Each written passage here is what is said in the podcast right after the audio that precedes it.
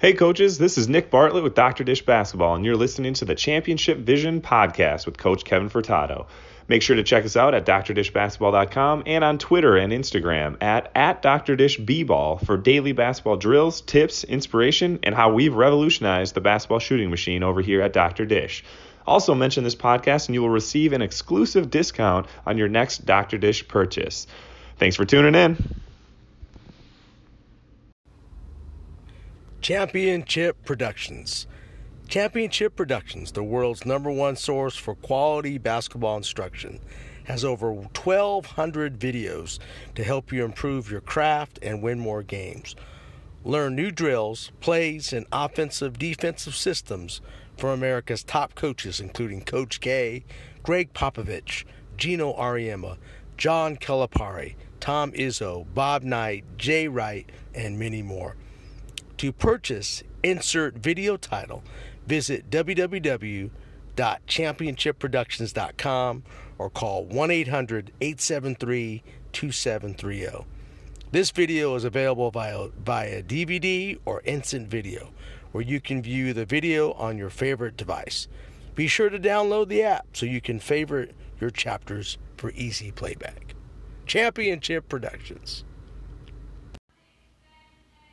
Hello, coaches. This is Coach Kevin Furtado. I'm the head varsity girls basketball coach at Lake Oconee Academy in Greensboro, Georgia.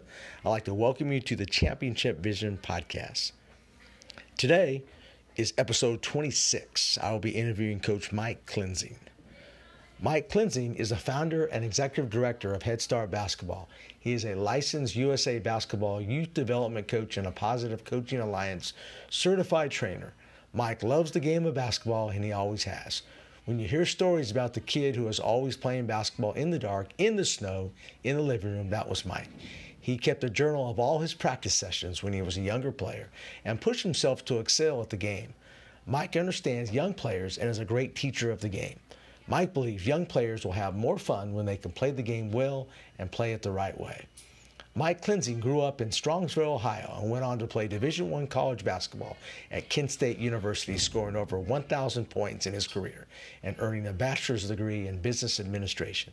After graduating from Kent State, Mike founded Head Start Basketball and has been running basketball camps for youth players for the past 25 years. Head Start Basketball offers individual and group basketball skills. Head Start Basketball mission is to teach the game of basketball the right way and use the game to improve character, develop leadership skills, and promote sportsmanship. Mike writes a youth blog, youth basketball blog, Basketball on the Edge, that helps parents, coaches, and players get more from the game. He is a licensed USA basketball youth development coach. In addition to his work at Head Start Basketball, Mike has also coached high school basketball at Strongsville, Bay, and Richmond Heights. He is currently an elementary physical education teacher at Richmond Heights Elementary School. Mike is passionate about coaching and improving the sports experience for players, coaches, and parents. Coaches, I'd like to welcome Mr. Mike Klinzing.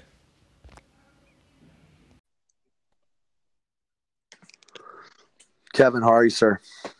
Mike, how's it going, man? Great. How are you? Good, good. I tell you, man, this is this is late night. this is this is our this is our typical time. We uh, we like to start right after after everybody gets to bed. That's our time to start recording. So perfect, man. We, have kind of gotten used to that. So thanks for staying up late with me. Yeah, you know, and, and actually, I don't know. I'm so used to hearing you and Jason together, man. You guys are like the Mike and Mike show. Yeah, it's a little bit like that. We're it's funny because uh, again, I've kind of had the Hoopheads podcast on my mind for probably a year and a half or two years, and just hadn't been able to pull the trigger. And uh, kept putting it at the top of my to-do list, top of my to-do list, crossing it out, crossing it out, rewriting it, rewriting it, and then finally um, brought Jason on board. And he's worked for me at Head Start Basketball for a number of years. He actually came to my camps when he was younger, and uh, he's kind of taken over that tech piece of it. And uh, you know, we've jumped on together, and it's turned out worked out really well for the two of us. So it's a lot of fun. Well, I tell you, I'm a I'm a podcast junkie, and um, I somehow I, I, can't remember. Yes, um, but uh, I love it, man. I, I, you guys, But what what I'm trying to do, you like to interview some. Oh, well, you like to interview a lot of basketball. Uh, and the guys you're interviewing are unbelievable, man. I just want to tell you that. I mean, I'm picking up things. Um, so I appreciate you uh, getting those guys to. Yeah, thank you, Kevin. We appreciate that, and uh, I know that you know you've had on a couple of the guys that we've had on. You've been able to talk to Greg White and John Beck, yeah. who are both, uh, you know, outstanding guys. And Greg actually is the guy who kind of has jump started uh, sort of the process with getting all of our great guests. So it kind of started with Jason and I. When we first started the podcast, he and I recorded a bunch of episodes just talking about different, you know, basketball related topics that might be of interest to coaches or parents or kids. And we kind of had in the back of our mind that we were going to do a series of interviews with local high school coaches here in the Cleveland area. And that was kind of the vision of where we wanted to take the podcast. And in in a roundabout way, I got connected to Alan Stein. And, yeah. And I met uh, I got a chance to to talk with Alan when I actually wrote to him uh, this was probably about eh, it was probably about a year ago. Wrote to Alan and asked him if he'd want to come on and do a blog post, a guest post uh, on my blog, which I started writing about four years ago. And of course, Alan's very busy, and I had reached out to probably 25 or 30 people that had a big presence on the internet in the basketball space, and he was one of them. And of course, um, you know, he responded and said no, which wasn't very surprising simply because of all the things he's doing and the connections that he has. And at the yeah. time that I, at the time I talked to him, he was kind of shifting from the basketball space into corporate speaking. Um, and so he told me, he let me know that that was kind of the case. He wrote me back a nice email and just said, I'm going to, you know, have to respectfully decline at this point. And that's when he told me that he was making this transition.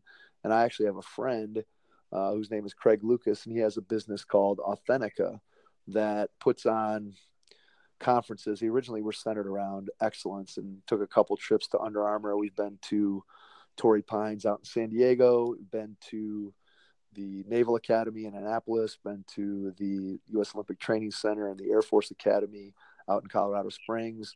And he brings in, as part of these events, he has different speakers that come in, and there's a lot of CEOs and different business people and just kind of people from all walks of life that are just trying to be the best version of themselves.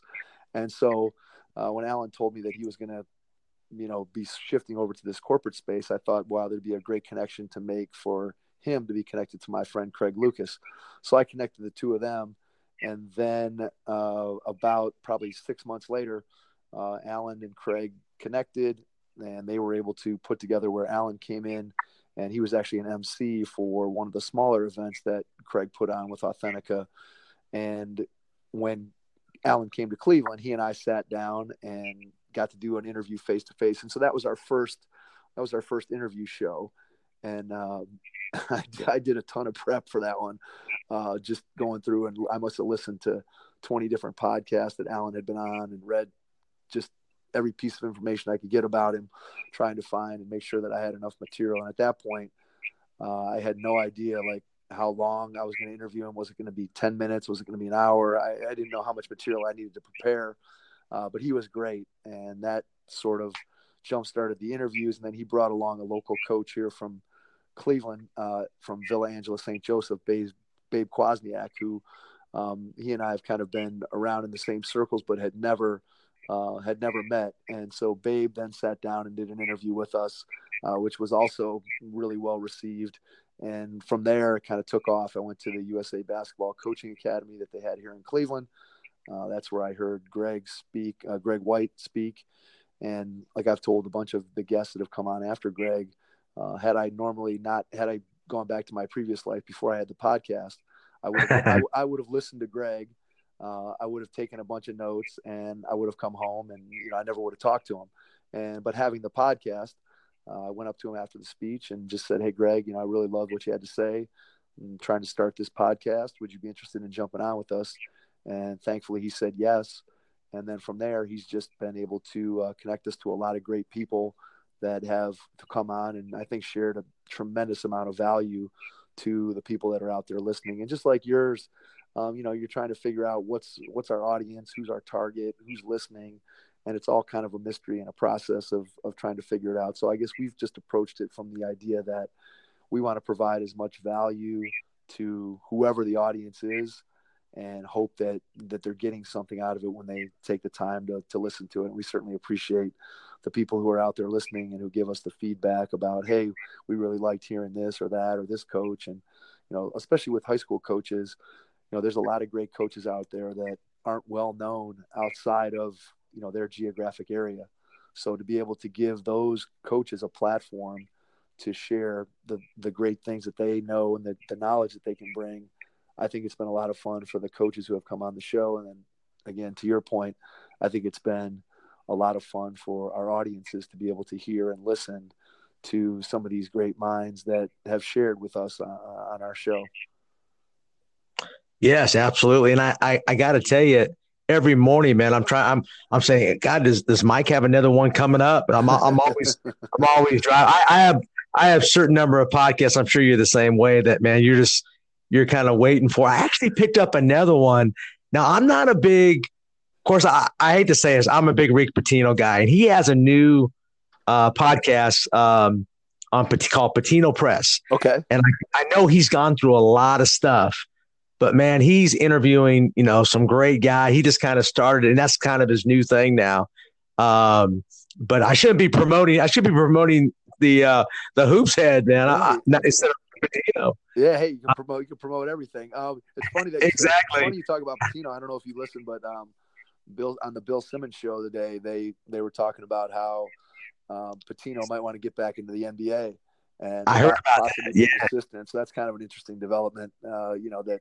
I mean, I know obviously he was in the NBA twice before with the Celtics and the Knicks, and um, be kind of an interesting thing to see if he, you know, gets an opportunity to kind of reclaim his his coaching career and go back to, you know, go back to somebody in the NBA if somebody would hire him. Yeah, and I'll, I'll actually I'll send you that that he did a podcast with um, Billy Donovan, and um, he was really trying to explain himself on what things happen. So he he still has a lot of harsh feelings, man. Um, and but you know what? He got himself in a those head coaches, man, they're they're they're ultimately responsible for what goes on in their program. He knows that, but he's trying to still make some excuses. But but as far as a basketball mind, he's one of the best. Yeah, I would agree with you there. I think that there's no question that he can teach the game and that he can coach it. And um, you know, again, like you said, I think one of the things that is a challenge for college coaches is you know you got those guys on campus and you know you got to keep an eye on everything, and it's hard to you know it's hard to monitor every 18 and 19 year old and you know your assistant coaches you should be able to keep track of. But we all know you can't be with every person 24 hours a day. And i think it comes down to one of the things that we've found through our conversations with all the coaches that we've talked to to this point is just how important they've all felt that their team culture is. And i think that's one of the things that definitely come from the top and you know you get you set the tone with you know your assistant coaches starts with your staff and you set the tone with your players and you set the tone with the parents and then you set the tone with the community. And if you do all those things then i think it's a lot easier to avoid some of those problems that you know coaches sometimes get into like Pitino did. Yes. And I, I tell you what i love and that's one reason why i started my podcast is I, i've been mentored by so many great high school coaches like gene i don't know if you heard gene durden on one of my. To me, he's one of the best in the country. I just love high school coaches. Give me a high school coach. I can pick their brains more than a college guy. I mean, I love high school. That's why I love your podcast, man. I can definitely connect with the guys that you have. Hey, Mike, tell me about like how you. I know you you've been involved in coaching as an assistant and also um, your training. Tell me about like who who really had an impact on you becoming a trainer? Because I, I think I think trainers are unique. So it's kind of an interesting story. When I when I got done playing, um, and I finished and I graduated from college, I looked around and I actually have a business degree from Kent State where I played, and both of my parents were teachers. So my father was a professor at Cleveland State, and my mom taught elementary school. And so when I got done and I went out and I started looking for jobs and I went out on these interviews and, you know, I was, you know, I know I had one interview with Nestle just as an example and, you know, hearing about these jobs and they wanted me to put on a suit and go to work in July. and I started looking and I'm like, I, you know, I, I'd never have seen anybody do that. And so there was nothing that really jumped off the page at me that made me super excited. So at that point, I decided to go back to school and get my teaching certificate. And I ended up being a teacher and a coach.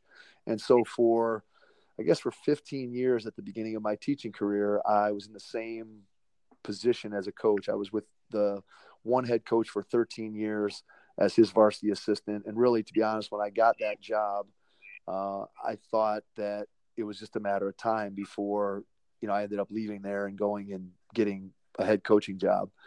And because when I chose to take the assistant job, uh, I actually took that job because it came with a full time teaching position. I had off I had an offer to be a head varsity coach at another school district here in the Cleveland area. Uh, but that would have only entailed me being a study hall monitor, which would have been a part time, right, actual real, real, you know, real job and uh, but I would have had an opportunity to be the head coach. So I debated that.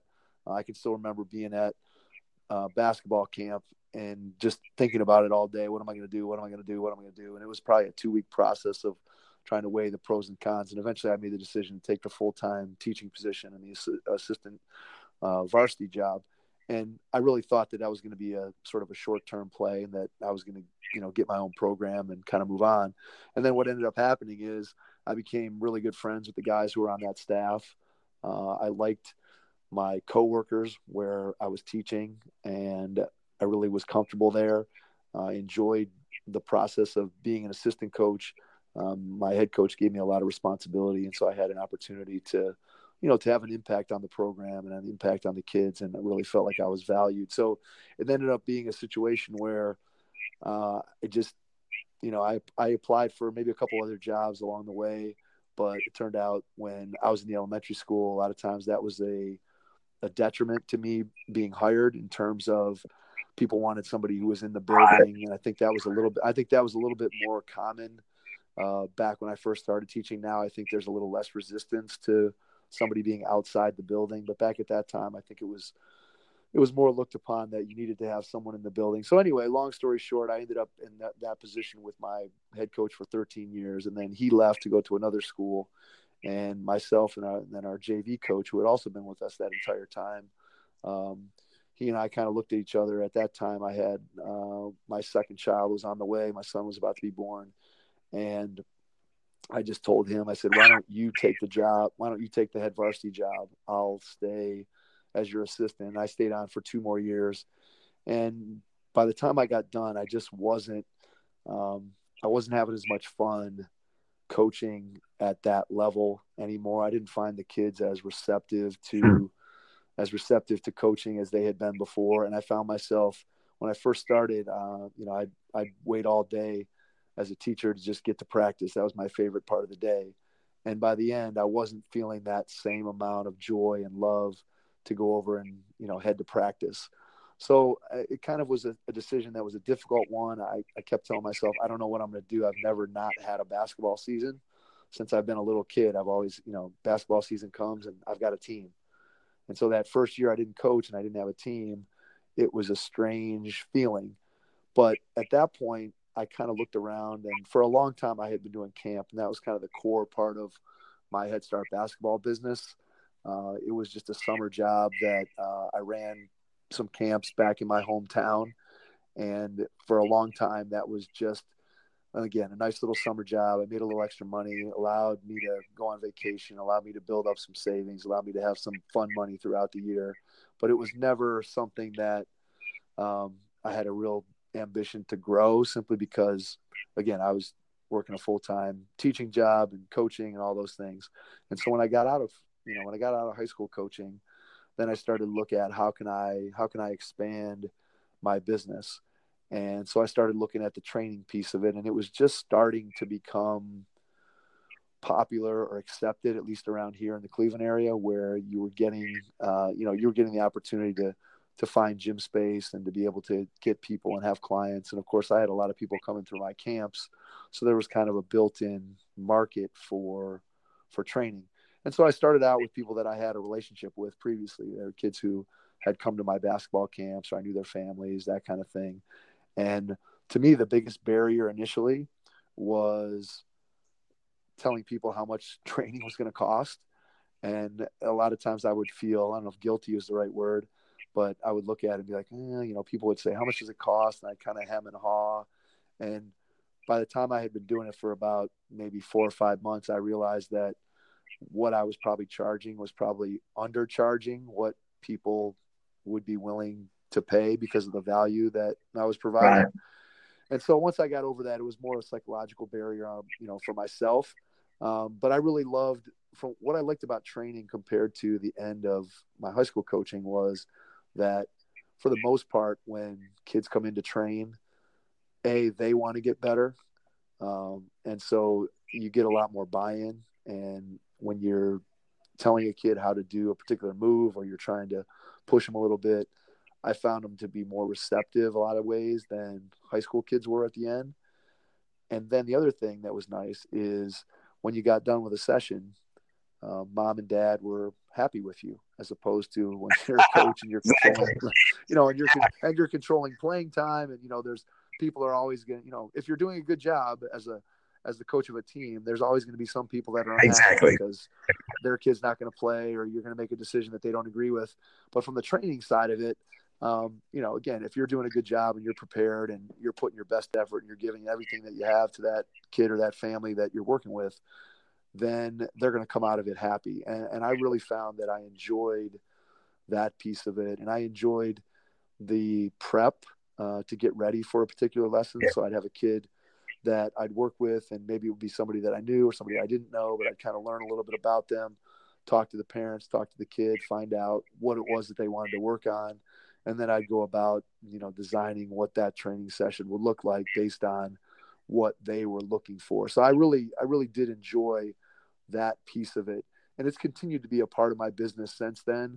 One of the biggest challenges that I find from a training standpoint, and I know you talked to John Beck, and he, you know, one of the things I asked him about was doing it full time because obviously I don't do training full time. So I find that what's most challenging for me is to find the time to be able to do it along with balancing all my other things. And I have three kids. I have a daughter who's a freshman, a son who's in seventh grade, and I have a daughter who's in third. Yeah. So we're obviously we're obviously doing a lot of different activities, and I, you know, my my number one thing is to be to be a good dad and to be part of our family. And so, if I I tell people if I could go back and be 25 again and be single, and I could just kind of open up my schedule after school and just say, hey, I'm available from three to 9 p.m. Uh, I feel like there the amount of business that would be out there would be um, would be huge. But as it is, I kind of have to pick and choose. And I do have a couple other trainers that do some work underneath me, uh, underneath my Head Start basketball umbrella. And so I try to get anybody who comes to me with uh, with training requests. Um, I'm usually able to accommodate them, but I don't necessarily promote that side of the business as much as I used to, simply because of the time constraints. And I don't want to have more people in here than I can service in a positive way and make sure that they're getting that. Anybody that comes and works with me or one of my coaches, I want to make sure that they get the value that they're paying for and that you know if, if somebody is coming to me i want to be able to accommodate them and give them the best service possible so yeah i and I, i'm going to delve into a little bit more on how you approach teaching skill because i'm always looking at the best way i think there's so many methods sure. out there tell me about you're an elementary pe teacher aren't you I am. So hey, I let's talk, man. I want I want to get information because I love my K five job, man. I'm I, I love teaching. Tell me about um, what you're doing with your K five and your philosophy, and uh, just tell me a little bit about that. Yeah, so I it's it's interesting because actually when I first started teaching, I, I've only been teaching phys ed now for six years, and I don't actually have a phys ed degree. Now, my father taught exercise physiology, kinesiology, um, but what happened is in my school district, uh, I taught for the first four years of my career. I taught in the classroom. I taught third grade. Then I actually taught fifth grade for about 14, I think 14 wow, years. Wow. Again in the in the class in the classroom. Yeah. And at the end of that 14th year, my school district had a principal who left abruptly in the middle of the school year. And one of my best friends, who was a longtime teaching colleague, she was doing her um, her field experience as a principal in our you know in our building for her administrative you know master's degree and so she ended up taking over on an interim basis when our principal left. And so at that point, the year before, our longtime phys ed person had retired, and there was a person in the building that got moved into that position kind of against their will. And I went to my friend when she took over the principal's job, and I said, "Hey, I know that you know person X doesn't really want this position. Is there any way that I could get the position for next year?" And of course, you know, her and I were friends. So we had a conversation and she's like, absolutely, we can do that. So I got an opportunity then to move into, uh, move into phys ed. And it was, it was a tremendous, um, it was just a tremendous move for me. Uh, I think I was at the point in the classroom where I was ready for a change. I'd been in the same grade for a long time and I was just ready to do something different. And, you know, basketball and sports and physical activity has been my passion for my entire life. So to be able to do that and kind of shift gears and be able to wear shorts and a t-shirt to work every day exactly. were, you know, which I'm sure you can relate to. Yes. Uh, are, you know, we're tremendously, we're tremendously valuable. And so then, you know, it's kind of been over the six years, I've kind of tried to pick and choose and do something a little bit different each year to kind of keep it fresh. Uh, some years I'll do a lot of team sports. Uh, some years I'll do a lot of activity based type things where we're doing more movement. We might do some yoga or we might do some dance. We might do uh, those kinds of things. And then actually this year, it's been interesting. One, what I've done, at least for this first grading period, is I've just taken and tried to find activities based on or games based on a particular skill. So it might be a throwing game, it might be a locomotor sure. game, and then play those for – two days with a particular class. So they get it for two days, and then I switch and give them another activity just to kind of keep things fresh. And I've actually found that this year, that's really worked very, very well because the kids are always excited and looking forward to what you know. What are we going to do next? You know, what are we doing? Absolutely. What are we doing next? Yeah. You know, what's the what's the next what's the next game? So that's been so that's been a lot of that's been a lot of fun. And what I find is again, you can kind of reinvent phys ed every year and even every grading period and give them something new, something different. And one of the things that the first year I think that I found challenging is obviously i am a sports guy and have, have been that way for my entire life. So I think that first year I probably focused too much on, you know, team sports and competitive things and things that I would have loved when I was 10 and forgetting that there, you know, there's a whole cross section of kids that – aren't that competitive that don't want to do those team sports. And so what i've done since then is try to find a balance and you know find things that kids who are competitive can can enjoy and then kids who you know aren't as competitive can enjoy. And so like getting out the jump ropes and getting out the hula hoops and getting out and playing different kinds of games and doing yoga and doing go noodle and stuff like that that just makes kids gets them up and moving. And that's really my my entire goal. I mean i have a curriculum just like i'm sure you do but ultimately what i hope to do is you know i see my kids for one or two periods of 45 minutes once a week. And i know that you know again that just like kids everywhere they're spending a lot more time than you or i did when we were kids sitting on a you know sitting on a couch whether it's playing video games or watching their ipad or tv or whatever it is they're doing. So really my goal is for 45 minutes to get those kids moving as much as I possibly can. And that's kind of what I gear everything that I do around that theme. I, oh, I can relate. When you start saying, of course, right now, Mike, right now we're doing, um, we just finished our floor hockey unit. Okay. And, yep. and, and we, I, I love what you're saying because I don't do more, I don't do more than three days. I, I don't know why I have three days, but I figured it out over my, my, uh, my years that after three days, it gets kind of you know it gets it gets tough for the and, yeah, and I think you gotta you gotta keep things fresh like um but I love your jump ropes.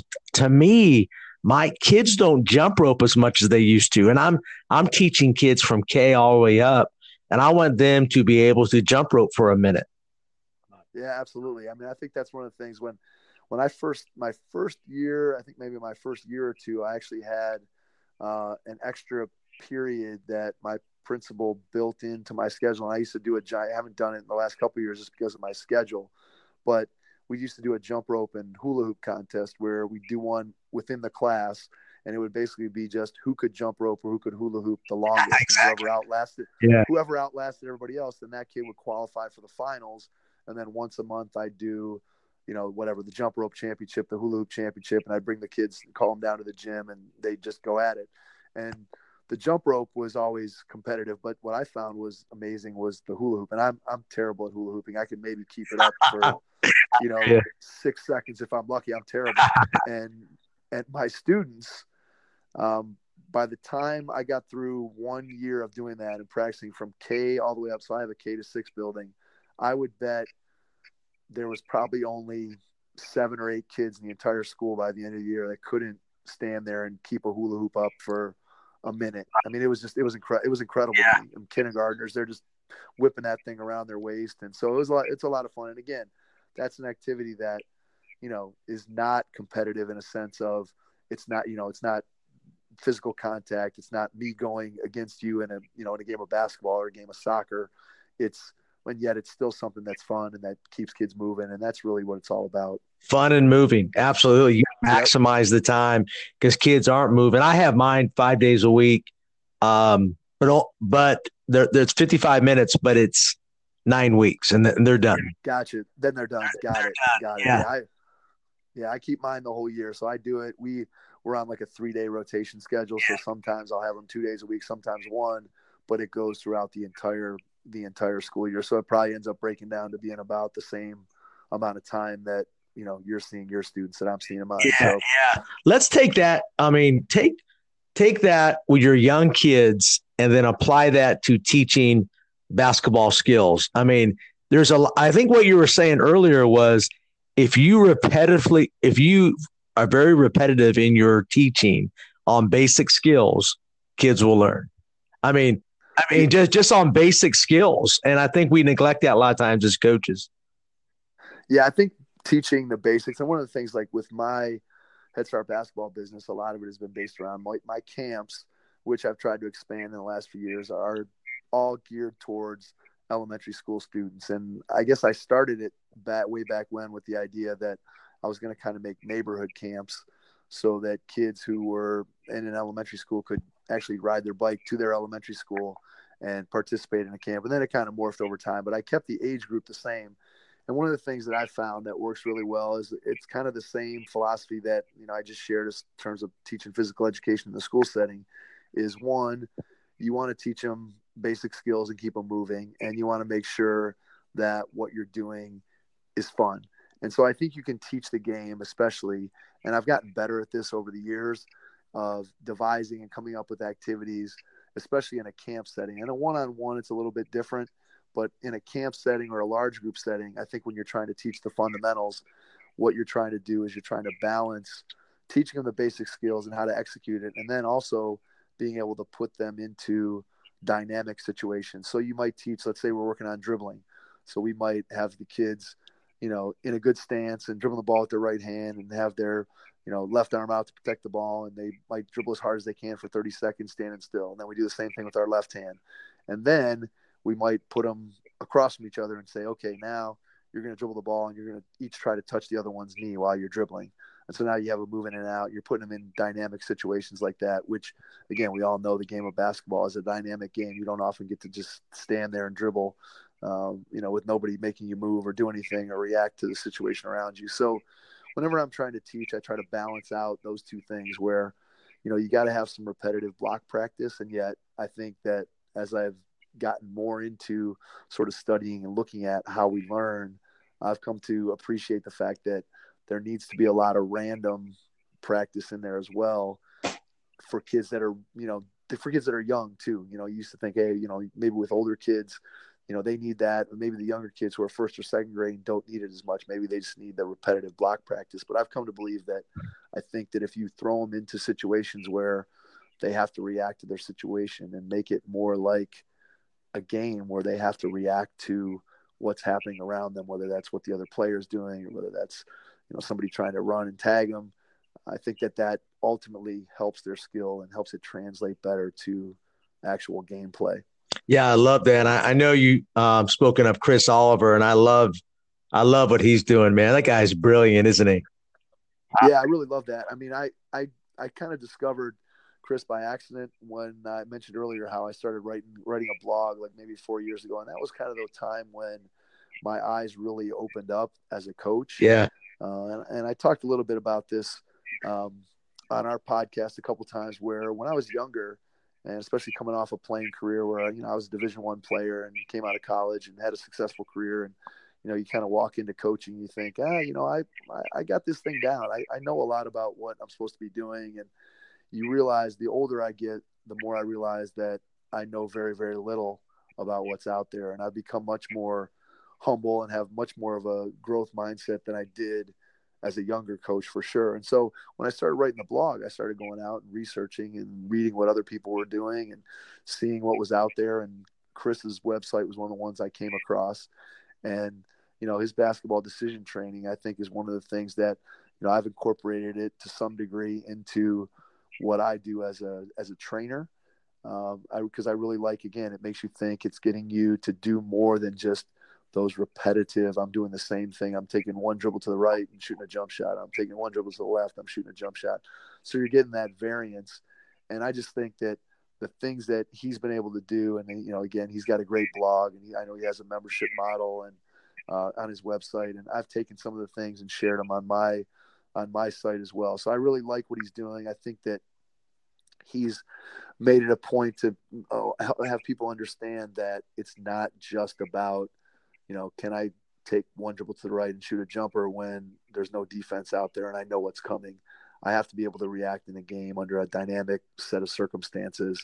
And the more you can practice like what your game looks like, I think the better the tran, you know, the better the translation of learning is for that player who's working on those particular skills.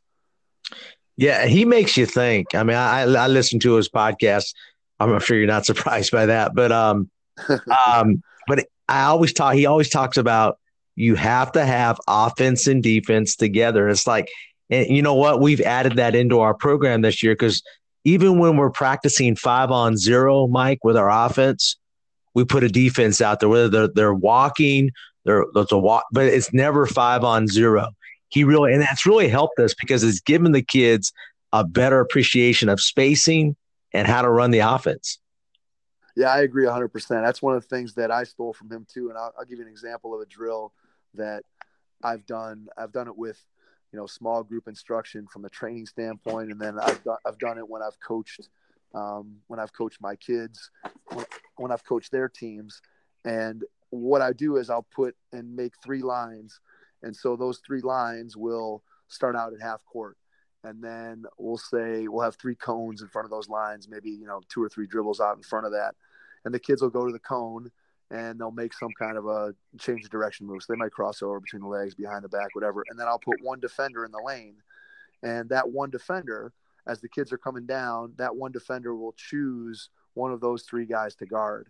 And so two guys are going to continue with the drill the way it would be if it was, uh, you know, with no defender, where they'll make whatever their move is and then they'll take whatever finishing shot that you know we set up for the drill, whether it's a jump shot or whatever it is that they're working on.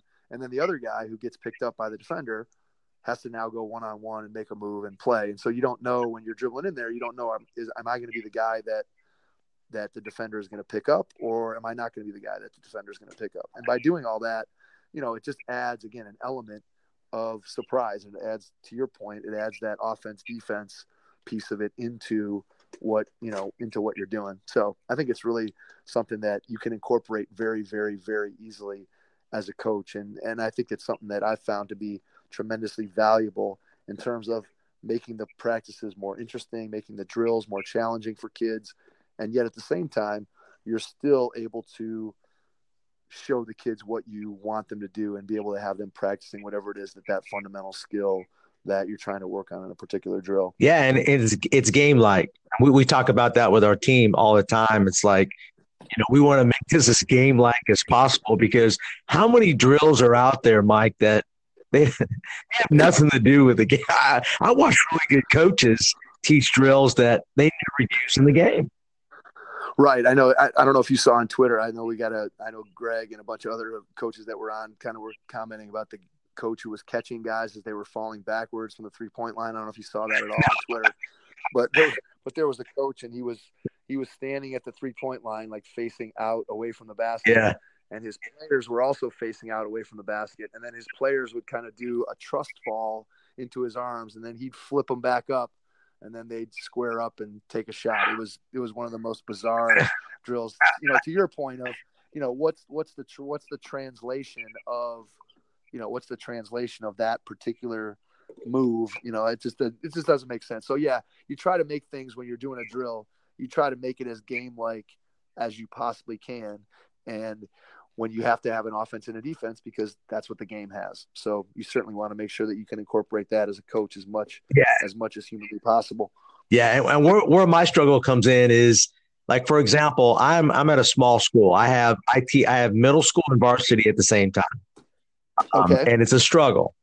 I just want to tell you that. I mean, I have some good little players, but there's a big differential in talent, and you're trying to get the varsity their work and the middle school at the same time. And I'm telling you now, basically, what I do is we all do the same thing. And then we break up at the last part to kind of break up because I want consistency in my program. Tell me a little, give me a little feedback on that.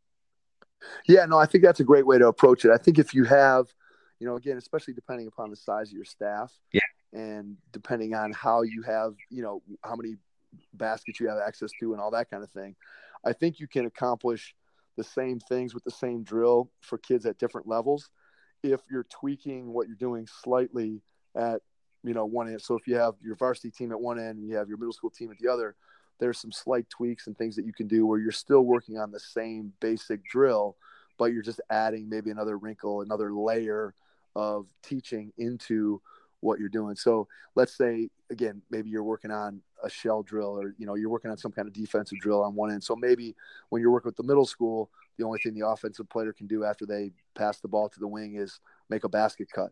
Whereas you're working with the varsity, maybe they can basket cut or they can go, you know, set a ball screen or you, know, you give them more options. So you're working on the same basic concepts, but you're just layering it so that those players that you know have a little bit more skill or a little bit higher basketball IQ or a little bit older have something that pushes them and challenges them. Yeah, absolutely. And that, that's that's that's the key right there. You got to make those varsity girls be. You, you got to push them harder. Either you have harder constraints or you make them go disadvantage. Right? I mean, right. I think yeah, I, that's one of the things. yeah, yeah, I agree. That's one of the things that I've done a lot more. I started doing it with my son's team um, last spring and last winter was doing a lot of advantage disadvantage. So we'd go, you know, we'd have even if it was three on three, I might put the defender behind the offensive player with the ball and you know the the defensive players behind the offensive player and then he would hand the ball around the player's back to him and so now you're already kind of in a three on two scramble type situation uh, and then people got to react and help and get back and recover and that kind of thing. Uh, we would do a lot of situations where we might play out of a certain action that we wanted to start our offense with. So we might say, okay, this drill, we're going to play three on three, but before we play three on three live where you can do anything you want, this action has to take place. And so you're working on something that's part of your offense, or you're working on something that you need to practice from a defensive standpoint. So maybe your team is seeing, uh, you know, again, a lot of pick and rolls. So then we work on, okay, we're going to start out this drill with a screen roll because a lot of teams are running this against us and we need to work on how we're going to defend it and what we're going to do. So I think that's something that I probably didn't do as much in the past. Uh, I think probably in the past there was more, okay, we're going to go five on five. And then you're kind of trying to isolate those things during a five on five setting, which is a lot harder. And so by going with some short, by going with drills that are those small sided teams, I think you get a lot more benefit and you can kind of dial in as a coach and watch and, and observe what your players are doing. And then consequently, as you're seeing what they're doing, you're able to help them more by watching specific about your focus as opposed to a lot of things sometimes tend to get lost when you go five on five. I know, especially if you know, there are a lot of times when I'm coaching again at the youth level where it might only be me. And so when you're watching a five on five setting as one set of eyes, it's difficult to monitor and watch all the things that you want to watch. And so when you break it down into smaller increments and you know only put two guys out on the floor, three three players out on the floor, it makes it a lot easier to be able to see what's going on to be able to help kids improve their technique. I love that because our best drill, because yeah, I totally agree. Because when we go five on five, we get so many more breakdowns. And but our best drill is, is what I call a get back drill. It's a full court three on. It's a three on three drill, and uh, it's a great drill where offense always goes to defense because I don't think we practice transition enough. And then right, and then the the outlets from the side, they get an outlet and they basically it's you know it's like a your typical like you know three on two drill you always run, but but instead we have those three defenders sprint back on defense, offense outlets, and it forces the defense to really get back. And it's continuing.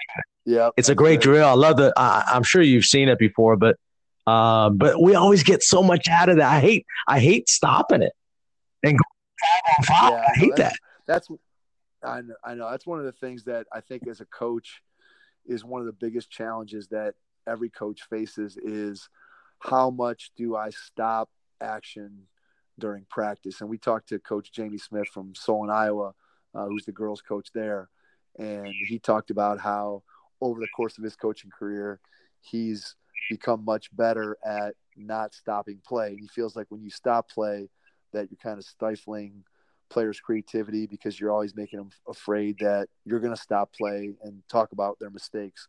And at the same time, I think that's something that for a lot of coaches, it's very, very difficult to, you know, see a mistake and not want to stop it.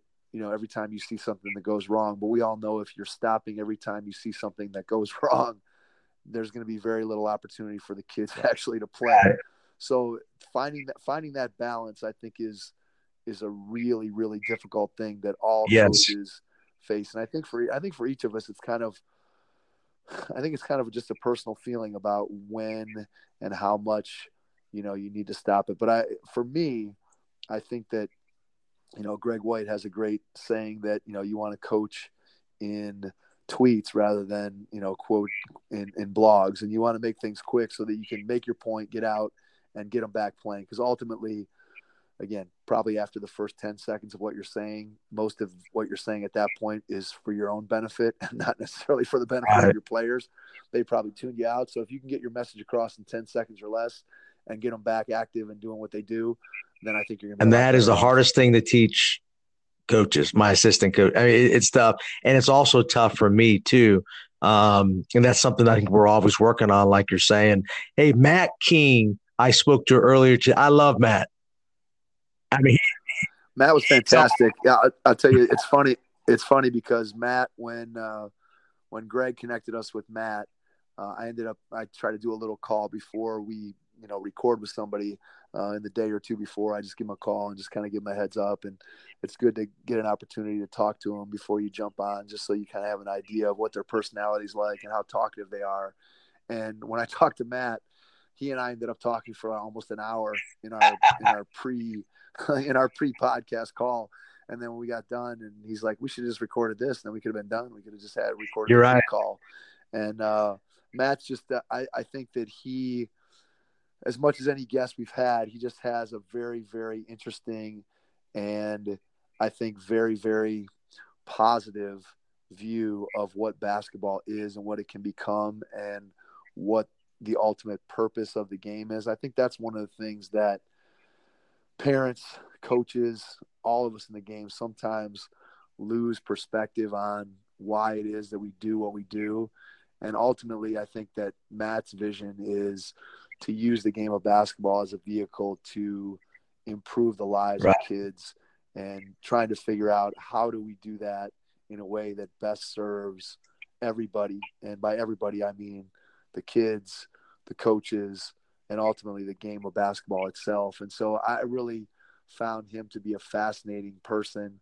Uh, he and I have uh, are going to connect again here shortly because I'd like to pick his brain more, just from a standpoint of what he's done with his youth program out there with the C, uh, CCV Stars and just how he's gone about building that program up to what it's become. So, from a perspective of a business owner, uh, you know, I'm intrigued by the model and what they've been able to do out there. Obviously, they have a multi-sport club which is something that not everybody who's out there running a basketball or a soccer or a football business can do.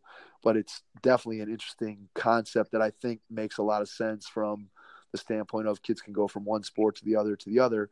And as a business owner, you don't feel like you have to force them to play year round because they just move on to another sport within your club. And yet, I think at the same time, um, if you just look at what he's doing from a basketball perspective and kind of giving kids these different tracks that relate to the USA basketball youth guidelines, I think that's something that we've lost in basketball today. Everybody, at least where we are, and I think from talking to people across the country, and when I say everybody, I'm talking about parents primarily, um, want to get their kid into this track of I've got to get them on this travel team. I've got to get them in this elite program.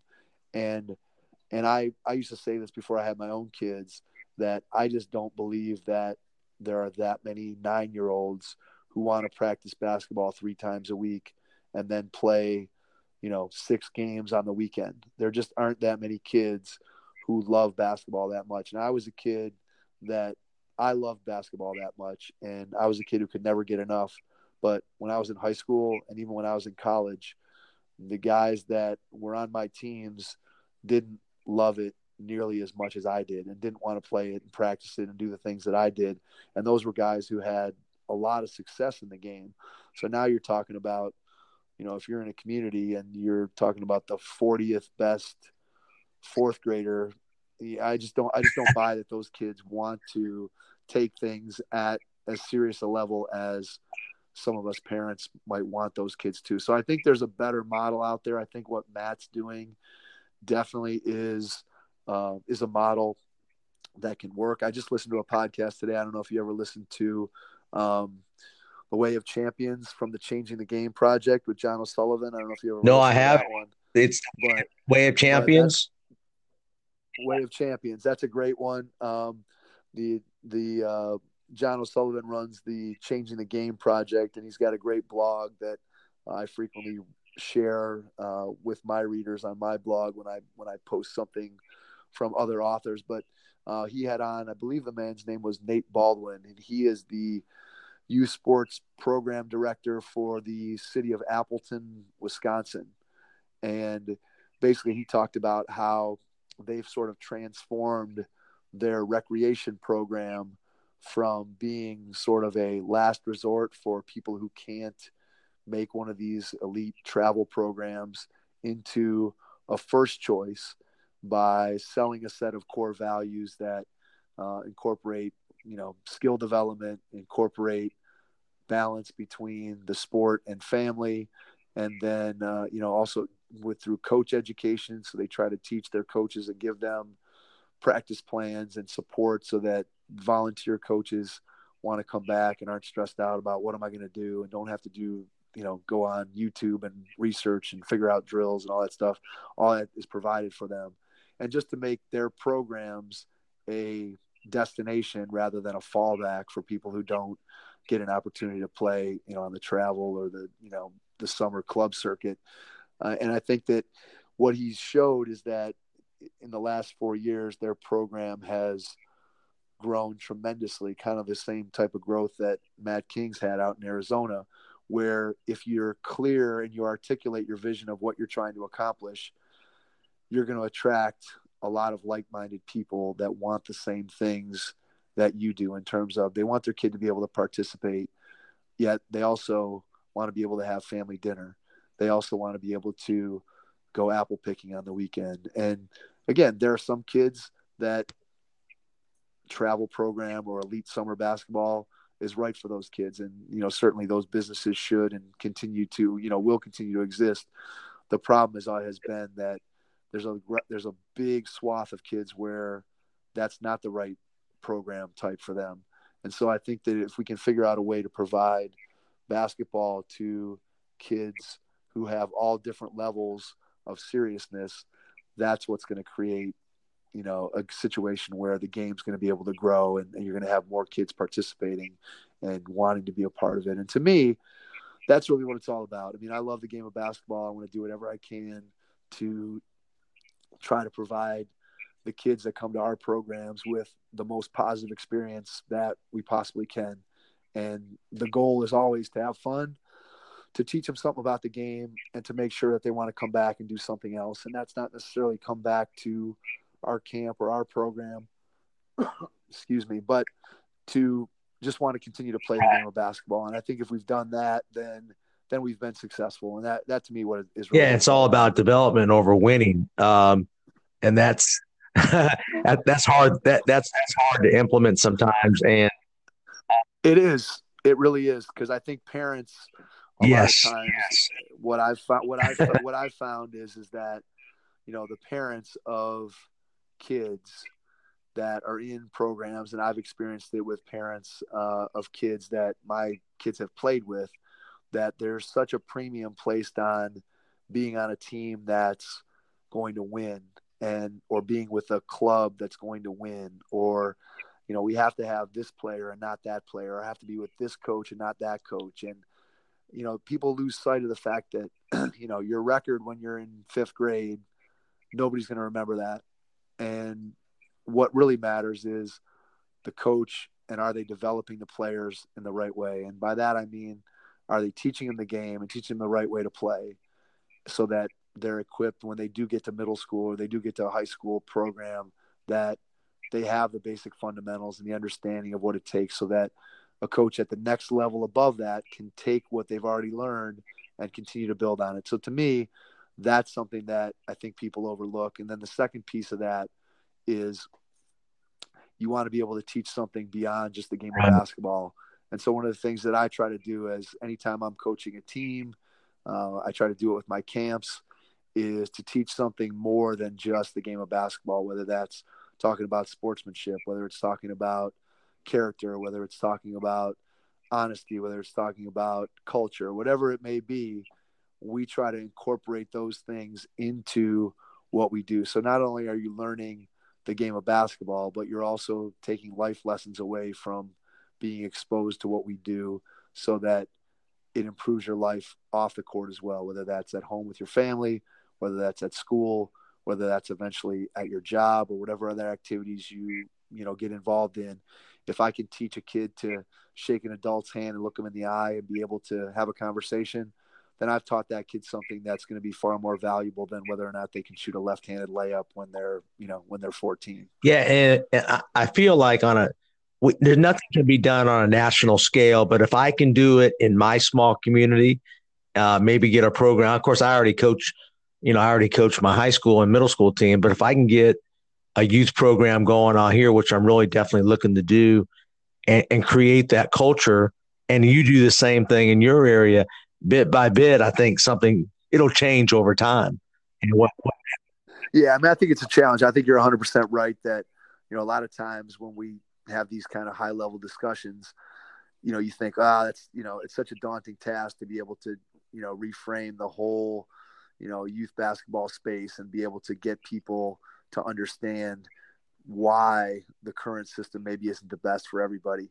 And yet at the same time, I think to Matt's point and to the point that you're making is if we can all make an impact in our small little area of the world, then we're making an impact on those kids that we are able to touch. And then slowly, as word gets out and people understand exactly what it is that we're doing and they're seeing that there's success out there, then it does provide for people to see that there's another way of doing things and they can see what those benefits are. And I think that again, one of the challenges is to educate parents. And a lot of times you have parents that are going through it for the first time. They don't know even what the landscape is. A lot of times they don't know what questions to ask. They don't know who's reputable, who's doing a good job, who's not doing a good job. They don't honestly know what they're looking for.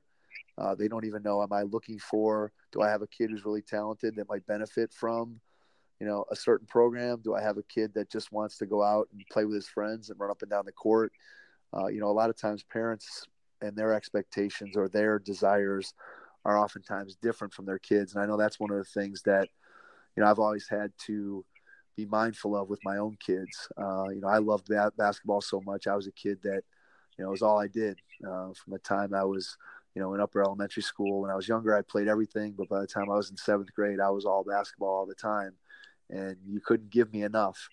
And none of my kids have that share that same degree of passion. They all like the game, but they don't share that same degree of passion. So as a parent, I have to find myself and I have to make sure that I'm that I'm checking myself and making sure that what I'm asking them to do or what I'm having them do is not for me, but rather it's something that they want to do. And it's a challenge. And I know that I've read tons of things and so I'm educated about the the pitfalls of doing that. And yet I still find myself occasionally, you know, wondering, am I pushing enough? Am I not pushing enough and, and trying to figure out that balance? And obviously I have a tremendous amount of experience in in dealing with this from all sides of the equation, and so I can only imagine what it's like for a parent who doesn't have the background in playing the game and coaching the game and administering programs like I have. If I find it to be this challenging, I know parents who are going through it for the first time find it to be extremely challenging to make a good decision about again where's the right place and what's the right program what am I looking for when I go out and try to find somewhere for my for my child to play basketball. Absolutely, and of course, I I started the uh, what we call our Future Titan basketball program here, and it's K five, and I, my job is to coach all the parents on how to teach your kid the game, and it's amazing. It's like, yeah. and it's not about it's the same old story. It's not about winning. Um, but you know, when they right get out there, they're, they're looking at that scoreboard um, and that's something that I'll be honest with you. I think we're better off. K5 is turn the darn scoreboard off and focus on all right, how many number of passes did you make? I, am at that point where, you know, we got to start emphasizing different stuff. Yeah, it's, I mean, it's, I think it has to be, it has to come down to, it has to come down to education in terms of educating the parents about why what we're doing is valuable and when you can get to parents and you can help them to see that, hey, development is really what we're trying to sell here rather than trying to sell winning. And again, don't get me wrong, everybody likes to win. I'm as competitive as the next person. Uh, every every time I step down on the court, I wanted to win, and yet at the same time, there's ways that you can sell development. There's ways that you can, as a coach, make sure that you're helping your players to become more skilled. And ultimately, if you have more skilled players, we all know you're probably going to win more games. And so again, it, there's there's different ways of looking at it in terms of a varsity basketball coach looks at things much differently than a recreation second grade coach should look at things when it comes to when it comes to winning and losing. And I, I think that one of the things that I'd like to see with you know, with younger players. And I've talked to this, we've talked about this with a couple coaches, and it's one of the things that we try to do at our camps is, you know, we only play half court games, and we try to make them small sided, three on three, maybe sometimes four on four, depending on you know the size of the group, but it eliminates all that time running up and down the floor, especially if you have. Uh, you know, depending on the size of your gym, if you have kids running up and down a high school floor who are eight or nine years old, you know they might as well run exactly. because they're they're you know the, the amount of time that they get to spend with the basketball is very very little. And when you compare that to you know a bunch of kids playing three on three there's so many more touches on the ball and so many more opportunities to do things. And so i think that that's one of the things that if i could if i could make one sweeping change in the basketball landscape i think i would make it mandatory that kids don't even play full court games. I, I could make a good argument even up until sixth grade that our basketball development as a country as a whole if you suddenly eliminated five on five basketball up until seventh grade i think the product that you would end up with would be much better. You'd have more kids staying with the game because it would be more fun because they'd get the ball. I think they'd develop their skills much better again because they just would get more touches more opportunities to be involved in every play more opportunities to defend in open space and to me, that's one change that I would love to see. Now, it's never going to happen because obviously people want to see, quote, the real game of basketball.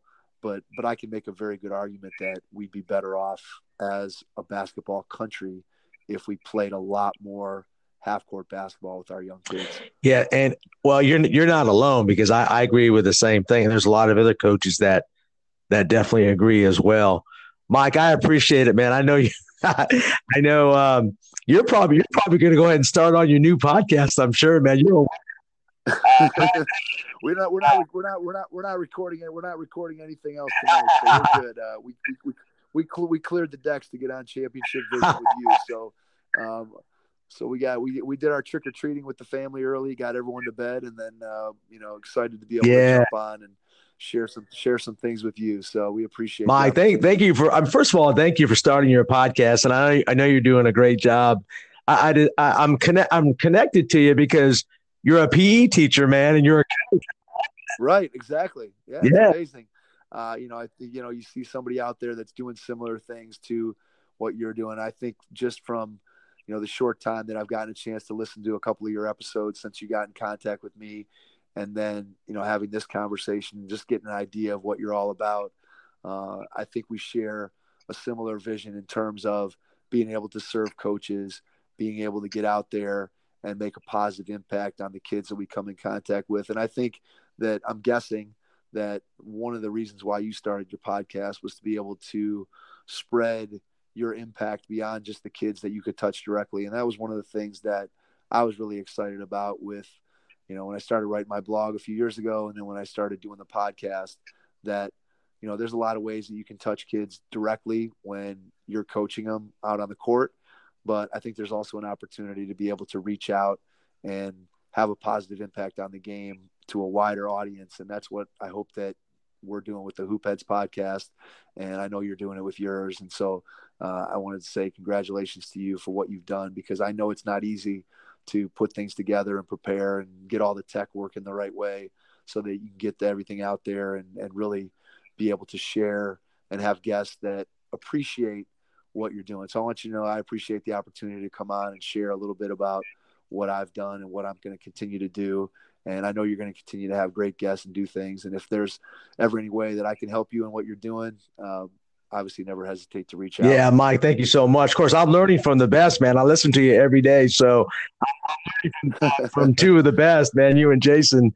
Uh, but I appreciate, well, uh, appreciate, uh, I appreciate what you're doing, and keep up the great work, man. Because I'm every time you have a new guest on, man, I'm I'm, I'm contacting them. So I, I really appreciate that, and uh, I love mentors. I have some great people help me out along there, and I'm I'm trying to share and help some other coaches out who um, who are starting out and so forth. But I, I appreciate everything you're doing. Yeah, thank you. Uh, it's been a pleasure to be on. I know that we have we have a lot of guys coming up that we're we're scheduled out through mid November, twice a week, and then uh, I've got a list of probably 30 people that I haven't reached out to yet that we're going to continue to you know hopefully get this thing going and, and keep it going and grow our audience and grow our influence. And you know, I hope you're able to. Yeah, yeah, thing. for sure. And good luck to your Cavs, man. I'm sorry about all the all the stuff going on. I, I think. well, here's how here's how we're looking. Here's how we're looking at it. So we, uh, I, I people out there who you know have listened to our podcast. We we did a little NBA preview podcast, and I predicted originally the Cavs to go 42 and 40, and I really thought that if Kevin Love could stay healthy, that you know, they had the makings of a team that could hang around the bottom of the East. And then after they started 0 and 6, Jason and I recorded the uh, 0 and 82 Cavs emergency pod, uh, where, where where I revised my prediction to 0 and 82, and then they went yeah. and won the next game. So uh, I'm, I'm, I'm right now. I got to say I am honestly in full on tank mode because uh, I think when you're in a small yeah. market like we are, your only your only real opportunity to to build a championship contender is to be able to draft one because you're not going to get you know, LeBron was a obviously an anomaly because not only is he, you know, one of the greatest players in the history of the game, but he also was from here, and so that enabled us to, you know, get him back after he left, and uh, you know that's a unique situation that's probably never going to happen again. So uh, the only way you're going to get that guy in here again is to be able to, you know, win, uh, you know, win a lottery or get a top pick and and get lucky and get get whoever that next guy is going to be. So uh, I'm I'm gonna watch and hope that their young guys can develop. But I will not be sad as they as they lose games because hopefully it'll get us closer to the top of the draft and an opportunity to get somebody that can get us back. Right, right. Yeah, you don't call that tanking, do you? no, I don't call it tanking. I, I, I, don't, I don't know if I got it. Doesn't probably doesn't matter what I call it as long as the team themselves yeah. don't call it tanking. They can call it. They can call it. They can call it a youth. Exactly, Mike. Thank you so much. I appreciate you taking the time out, man. You're Good welcome, luck with everything, and uh, you know, I, I appreciate it again. Have a great night. Thank you. You do, you do the same, Kevin. Thanks a lot. I appreciate the opportunity. All right. Thank you. with you. Bye now. Yep. Bye bye. Bye. The five players on the floor function as one single unit. Team, team, team, right? No one more important than the other.